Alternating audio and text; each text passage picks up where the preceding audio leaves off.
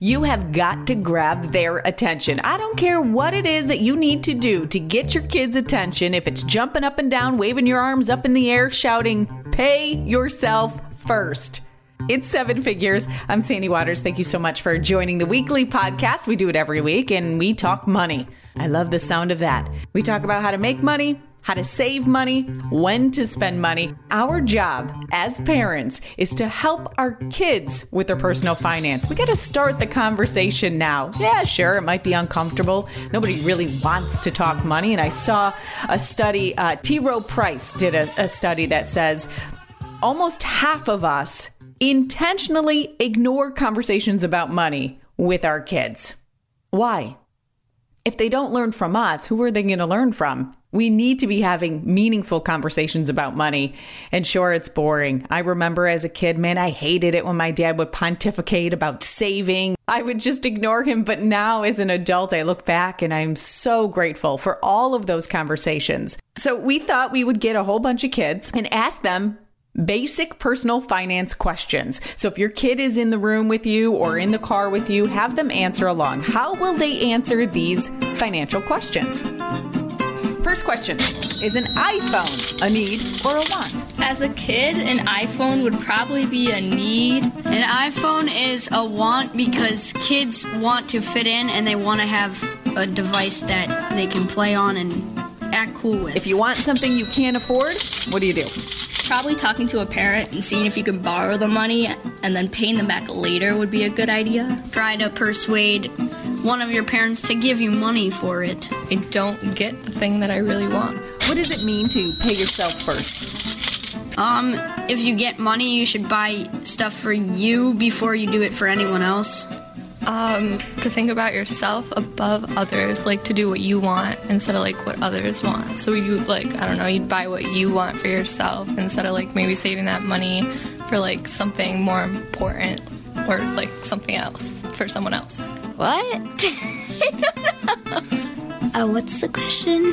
This is proof why we need to have the conversation with our kids. So we thought we'd cash in with our expert, bring in Janine Lent, who is a career and financial management teacher for the past 15 years at West Irondequoit. She gave us some insight on how we start that conversation with our kids. Thank you so much for coming in and helping us out with this. No problem. I don't know if it's different or, gosh, I don't want to sound like the old lady in the room here, but I feel like before when Seems I was how we went to high school together. I don't think you're Okay, the older one. We're both the old ladies. No, before, don't you remember when you were growing up? It was I want, I save, I buy, and now it feels like it's more of I want, I need, I buy. As a parent, I think that's the high school kids that that I teach anyways. I think sometimes the the issue there is they're so used to having you know the brand names the the cell phone and I think the difference now though and, and I, I mean I could be wrong I'm I just I teach high school so you know I'm not an expert in psychology or anything Yeah. along those lines but I think with with two parents always working you know you have a little bit more extra income Yeah. and so therefore sometimes that translates into um, you know mom or dad being a little bit more Generous. l- lenient and generous on those things. So therefore, a kid will be able to have Nike shoes and, and not that they weren't Nike shoes, but how many pairs did you have? Yeah. You know, Yeah. or, you know the i cell phones, just the expense every month of those things. We have, you know, a little bit more money in our in our budget, so therefore we Mm-hmm. tend to.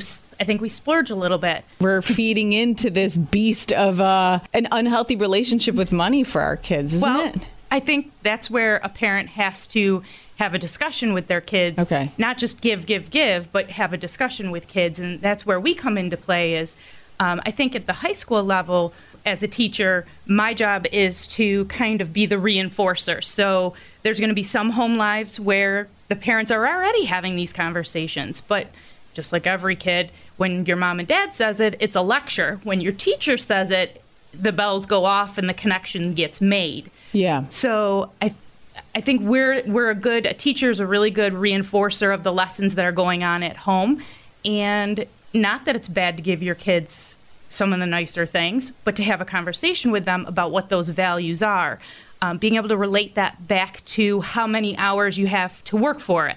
Now, I don't necessarily think you have to tell them your salary or Okay, what you make ask per you that. hour. I was going to ask you that because I read an article and this guy was explaining how he and his wife wanted to teach their kids the value of money. So they went to the bank and they took out in cash how much they bring in for the month.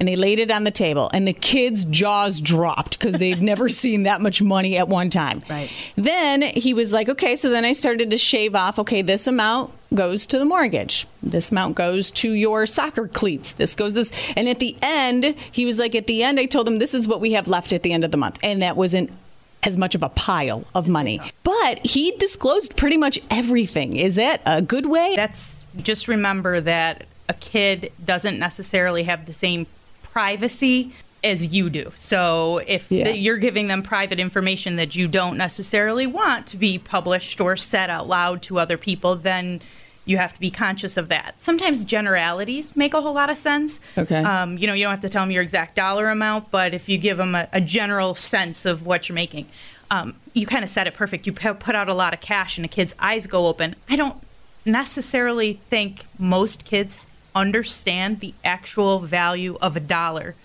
until they begin to work for it and they Okay. see they can start to relate you know that's one of the lessons we talk about is okay so you get your babysitting job you make five dollars an hour ten dollars an hour. You know what does that relate to if you have to pay a forty dollar a month cell phone bill? Or because you know right now every piece of money that they they get in they can do what they wish they want, with. yeah. so it's setting up those foundational skills. Um you know do you want to save 50% and then spend the other 50%? You know, the idea of opportunity cost. What did you have to do to work for that money in order to go off and spend it? Is it worth $5 every day to go to yeah. Taco Bell or McDonald's, or does it make sense to have a peanut butter and jelly sandwich that didn't cost you as much? So let's talk about that the need versus want. So, how do you teach them, and how should we as parents teach our kids? I think we start to begin to the next conversation at the college level is, you know, because you have to add living expenses in, and Yeah. high schoolers for the most part have their their living expenses taken care of. Right. So you you kind of make it that next move for them, which is not a hard leap. I mean, it's you know for for most of them at this point, it's going to be two or three years away. So you say, okay, who's going to pay for that rent, and you you give them all the and you estimate it. I love having them go home and talk to their parents. Um, I usually pick a couple of the kids that have older siblings and bring have them bring back some real dollar amounts, and then we talk about what's your first salary going to look like. Um, what's your first rent look like? Look what your brother pays. Look what, and then we start to evaluate the different options and we just have conversations about the, the give and the take. So one person might have a sibling who pays $800 a month in rent. And then the other one might have a sibling that's only paying $300 in rent. We talk about that difference of $500 and where it can go and what they can do with it. And that idea that um, and, and we start to set up again that foundational skill that hopefully you've already started was is in the savings. You know, I, I, I never had enough money to save. Well, did, you didn't have enough money to save, or you didn't set it aside before you spent. So we always talk about paying yourself first. Set aside your savings. Don't touch it. Don't think about it. It's never even. It's as if you never even made it. Okay. You put that in there first. That's your very first thing that you do. And then the next thing is you live off of the rest. So now you make your rent decision based on the savings is already tied away. Now you can put your Yeah. you know make your rent decisions or your cell phone decisions and you know and I the kids a lot of times this is so depressing. I'm like it's not supposed to be depressing.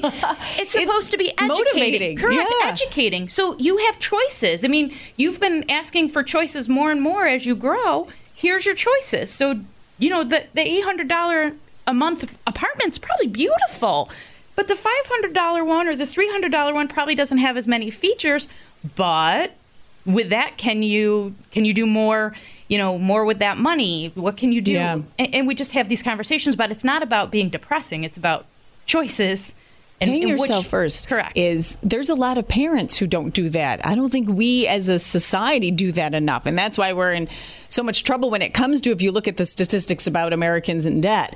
Um, so I think we all need a refresher course on the pay yourself first. Yeah. So you'll tell your kid, okay, so they get, let's say, birthday money because at a certain age, they're not even working yet. Correct. So at that point in life, too, they really don't understand the value of money. So they get birthday money. How do you tell them, okay, they get $50 from grandma and grandpa? Mm-hmm. At that point, what do you say? Well, then that goes back to what you're most comfortable with. I think most people would say, you know, anywhere from 25 to 50% should be saved. Okay. Um, um, and especially knowing your kid. So you know your kid better than you know anybody Yeah. else. So is Yeah. your kid?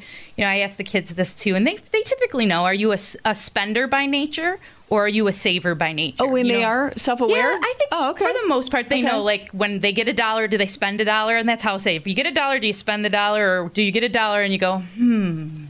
You know, that typically leads to somebody who's who's more of a saver. They Yeah. they can, you know, they have the idea of I got to save up, or I've got my eye on something. So we have that conversation. Instead of saving, because I think this is where I went wrong, where I'm like, okay, here's your birthday money. I'm only going to give you this percentage of your birthday money, and I'm going to take the other half. But I don't think they physically see me taking it. They know it's somewhere. Mm-hmm. I don't know if I need to get this big jar that they can see in their room watching the money grow. Is that, do you think, more effective if they visually see their money growing? It's, it's a great question. I think that um, for your little one, for any little one, there I don't the, They the don't get it concepts- yet. The concepts are pretty big. Okay. I, I think as you get into middle school, Okay. now the conversation about a bank account, um, taking them to a bank. I mean, a physical bank. And, and putting the money in is not a bad. Not that you have to do it every time, but you know, Yes. every once in a while, take a field trip to the bank. Have them go in with the, whatever's in their piggy bank, and you know, put it in the actual Yeah. bank so they can see it. Um, if you think your kid is age appropriate for it, you can talk to them about looking for the FDIC sticker on the bank. That's a conversation I have with my um, freshmen and sophomores because they need to know that when they go to put that money in the bank, it's safe. You know, because what if they hear it on the news that the bank got robbed? Oh, my gosh, my Oh, money! right. No, Okay, Mom, my money. okay. So we talk about FDIC. If they go to a credit credit union, um, they also have the same concept there. And so we talk about those two insurance agencies. They were created in the Great Depression. They've heard. I mean, most of your freshmen and sophomores have had a conversation about Great Depression. Yeah. And they know that that money is saved. And when we talk about it, up to two hundred fifty thousand dollars. So you're not there. you know, you're so your your money is safe.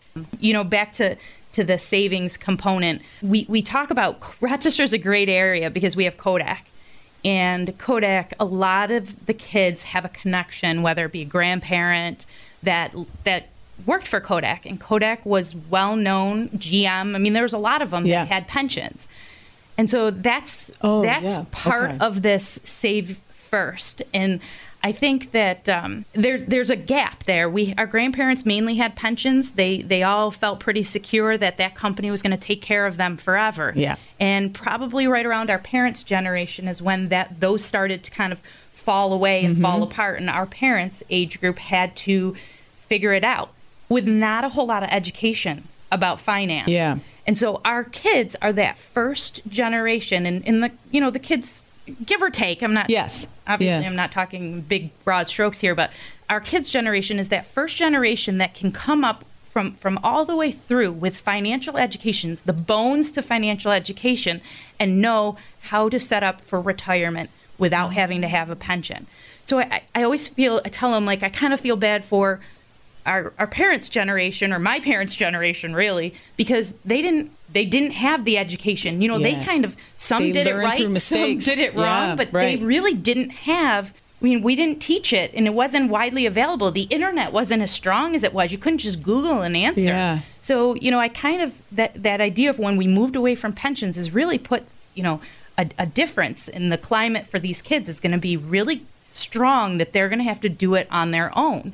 And so we really give them those tools by telling them, you know, here's what you need to do. You need to learn to pay yourself first. You need to forget about that money. You need to you you don't touch that money. That money Okay. stays there forever and you budget based on based on the rest. And they say about 2 to 10% to get your kid really used to, Oh, okay. to anywhere between that 2 to 10% um, is what they should save automatically, never touch. You've been in a teacher for 15 years at West Irondequoit, and Yeah. Kudos to West Irondequoit for even offering a class like that. Every parent says it. Why don't they teach this in school? We were never taught it in school. Why don't they teach it in school? Is this a mandatory class in every district, or is this For the most part, they do. Um, New York State requires a, a basic unit on personal finance. You know, it really can't dive in. It's it's only one unit. They've got a, a huge curriculum, so it's it doesn't dive into everything. Um, it does some real basics, and then what our class does in in a Irondequoit is it it really blows each of those components up and we really talk to them about you know and i'm not a financial advisor so i'm just going to you know Yeah. say that out loud what i do is i give them the ideas for them to go with that information and go seek out you know professional advice but to get it in their their head to start Yeah. thinking about it to take i always call the kid tell the kids it's nuggets like if you can take a nugget from each of the units and then you can make decisions based on Yeah. those those financial nuggets um, so most districts some of them have it as a required class um, most don't have it as a required. Do you see class someday there will be? hard part It's so about high unfortunate that it's not. the graduation requirements on these kids are just i mean you you see it you hear it these kids are just bogged down they have so much they're doing so much they're involved in so much they're i mean they're an amazing generation they're just go getters. Yeah, they multitask. yeah they're Amazing. Yeah. They so they're keep going. They don't go-getters. I mean, stop. yeah Right. they're great i mean they can just they can do it all um And finance classes are still dropping to the bottom Yeah. of the priority list, which is unfortunate. Do you ever see this? the pendulum Yeah. Uh, you know, I would I would have to say probably not. I think that personal finance is just one of those things that kind of has to start at home. Okay, um, so- I think that the, the parents that push in their kid into a personal finance class sees the value. And I always tell the kids, there's nothing that I'm telling you that you can't find the answer to outside of this, this classroom. So I'm here, I'm a resource, I'm giving you the basics, but everything that I'm saying, you can find it. So, you know, as long as you Yeah. remember that we had the conversation, then, you know, five years from now, when your company gives you a 401k match, go don't be scared of it because i think that's the the mm. problem half of the block with finances is we have these big scary terms and you know probably a lot of the experts are like they're not that scary but for a kid and for a regular person who you know is just doing their regular job Yes. these sound like scary concepts and it's easier to ignore than Yep. it is to Yeah. you know go in there and do the research or ask a question. And i feel bad. You know these kids get their first job offer and they they're getting these all these forms and do you remember it? I remember it. I remember being so like i better be on my best behavior and i got to do everything right. And i didn't want to ask them questions. So if you got a 401k match you oh no i don't need that. So what we're doing in, in classes okay remember that word. That's the word. And then that's the scenario where go to google look it up really quick. You can find everything that I'm telling you. Just don't just say no. Go that extra step and do do Yeah. the research. It's out there. Um, it's not it's not rocket science. It's nothing that you can find the information. Don't be scared by it. Because it's fear of the unknown. Correct. Right. There's some adults, you're right, that are scared of the 401k or they have misconceptions about 401ks. And which- it sounds scary. yeah, it does. Like, what is that? What? The market? right? And, and you know, and it's an industry that doesn't help itself. IRAs, Roth IRAs, 401ks, 403bs, and and if I just throw, I do, I throw them up on the list, you know, on the board, and I'm like, look at kids. and for a kid, they're like.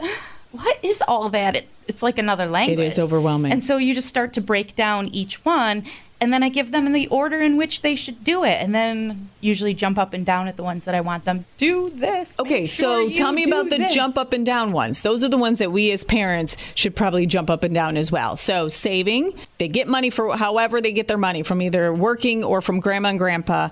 Save a percentage. Great, we got that in. two to ten percent usually you should set aside. Um, obviously, when you're younger, the closer to ten percent, the better. Because Okay. if you can live without it now, you can live without it forever. And especially as you make more money, you're just more comfortable with just keeping it set aside, right? Okay. So, but of course, everybody's different. So Yeah. I can't. Yeah. You know, you can't go and say everybody has to do ten percent. So it's between at least they have the concept of saving. Right. Okay, so then the next jump up and down thing is um, need versus want, because I know you have those discussions in your class, right? Yep. So what is what's truly a need? And in a high school kid's mind, you know, Nike sneakers are a need. And so we have the discussion, okay, well Nike sneakers are $150 or $100. Right. Are they really a need? Yeah. And how many pairs of those do you need then because those sound kind of expensive.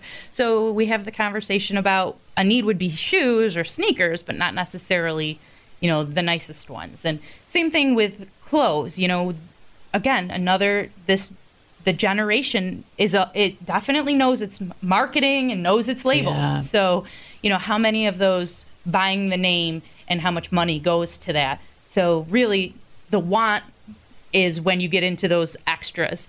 Um, buying lunch versus bringing lunch. You know, you can save a ton of money by bringing your lunch every day to school, and versus you know going out in in in Irondequoit. I don't, you know, we have the Cooper Dell right up the corner, and they go every day. That's that can add up to be a, a pretty Yeah. big expense. So talking about those things, like how you can shave, and, and really that leads you directly to the budget, which is yeah, you don't have a budget right now because, but your parents do. So let's talk about the budget. And that's when I said, um, we go home and I have them talk to their parents and talk to their siblings and try and get some realistic numbers on what an average household's budget Okay, so you know, looks like. you should communicate with your kids about the budget. Not necessarily solid numbers, maybe Right. because, like you said, Right. privacy, whatever. But just the concept of okay, I'm paying the mortgage right now, or why don't you sit next to me while I pay these bills? Because you might not even realize that there's a phone bill, Correct. there's a credit card bill, there's a mortgage, and Correct. RG&E. E.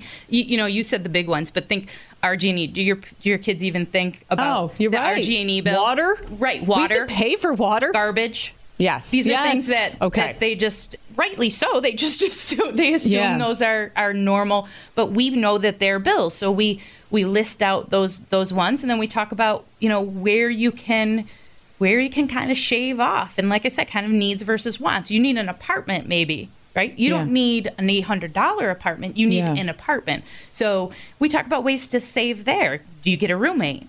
well, I can't possibly get a roommate. No one, I don't want to live with anybody. That's fine. Then know that that's the extra money. Then what are you going to live without? You know, we talk about cable TV. And this mm. generation, a lot of times they're like, well, no, I don't need cable. I'm going to do Netflix. So, but that's, you know, for them, that's a cost savings. You have a lot of false needs of what I, you can convince yourself that you need a lot of things. The cell phone's a perfect one. They need a cell phone. yeah, You don't need, they need the best cell phone too. you don't need a cell phone. the newest cell phone. And then that leads to another one. Another big one is so here's your budget.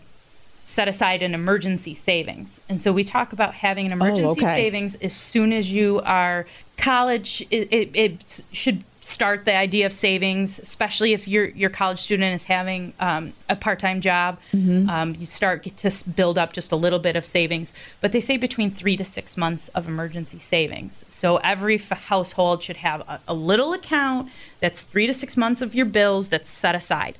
And so we talk about you know your first apartment and your car and all these expenses that go into the budget, and then adding them up and having three to six months. Now, and I tell them it doesn't grow on trees. You're not going to build build three months up in one month. You know, this is something that's going to be a slow process. Yeah. But it is one of those big nuggets that you should take away from this class, which is you don't you, you need to have there's going to be life expenses. You know, and, Right. and those are what sometimes put people into credit card debt.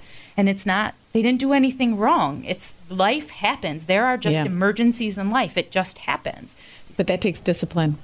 Because when you want that, whatever it is that you want, you have to just pretend you don't even have that money, Correct. that emergency money. Right.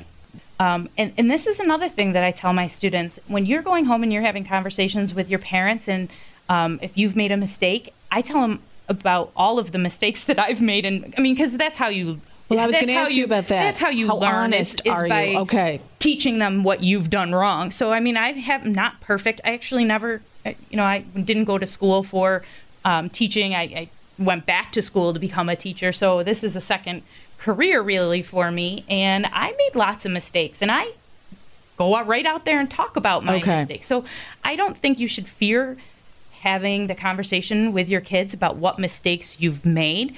I don't think you have to scare them in your approach on how to say it, but I think these are things that happen. You talk about what what things you've done right and what things you've done wrong, and and uh, you know you kind of help spur that conversation, and they they get talking. So You dedicated your time to this podcast, so we're going to give you your return on investment, your ROI.